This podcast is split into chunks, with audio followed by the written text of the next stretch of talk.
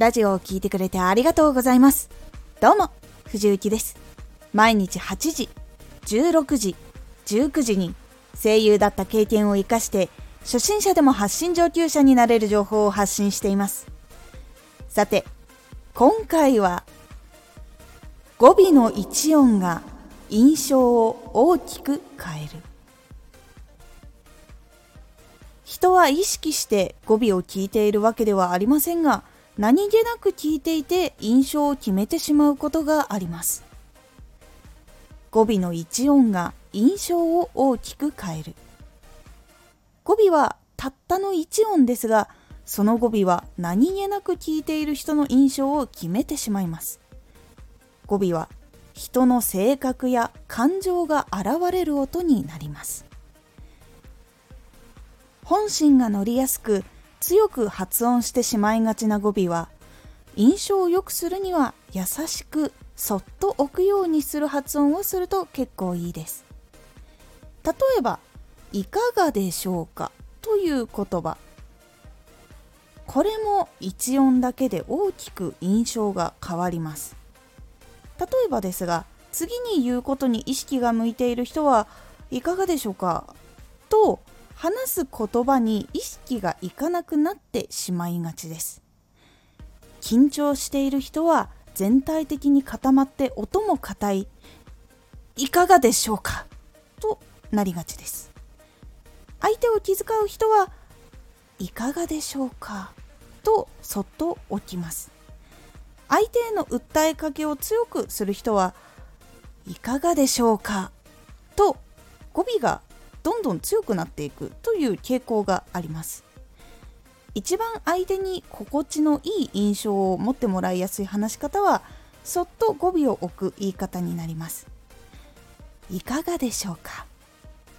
みたいな感じですね。いかがでしょうかみたいな感じで、かを強くしてしまうと結構押し付けっぽく印象に残る人もいれば、圧が強くて引いてしまうっていう人もいるので、いかがでしょうかっていう感じにする方が、ふんわりとそっと置かれた感じになるので、圧迫感もなくスルッと聞くことができやすくなります。言葉の圧が強くても語尾が相手に届かなくてもダメなので、届けつつもそっと相手の目の前に置くっていうのが結構大事になります。私は相手にそっとお茶とかお水とかを出す時みたく、そっと置くというイメージをして話すようにしています。もしイメージがつきにくいなと感じている人はやってみてください。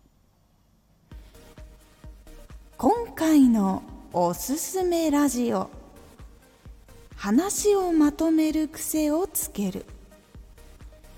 話をまとめるのが苦手な人、話の途中でいろんな方向に行ってしまう人は、結構これをやると話をまとめてすんなりと話ができるようになりやすくなるので、おすすめの方法をご紹介しております。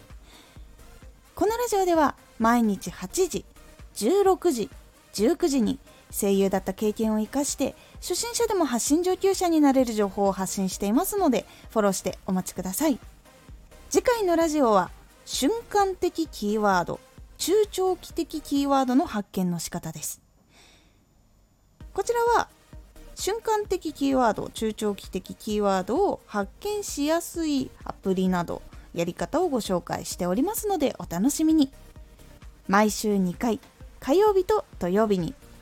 藤幸から本気で発信するあなたに送るマッチョなプレミアムラジオを公開しています。有益な内容をしっかり発信するあなただからこそ収益化してほしい。毎週2回、火曜日と土曜日、ぜひお聞きください。ツイッターもやってます。ツイッターでは活動している中で気がついたことや役に立ったことをお伝えしています。ぜひこちらもチェックしてみてね。コメントやレター、いつもありがとうございます。では、また。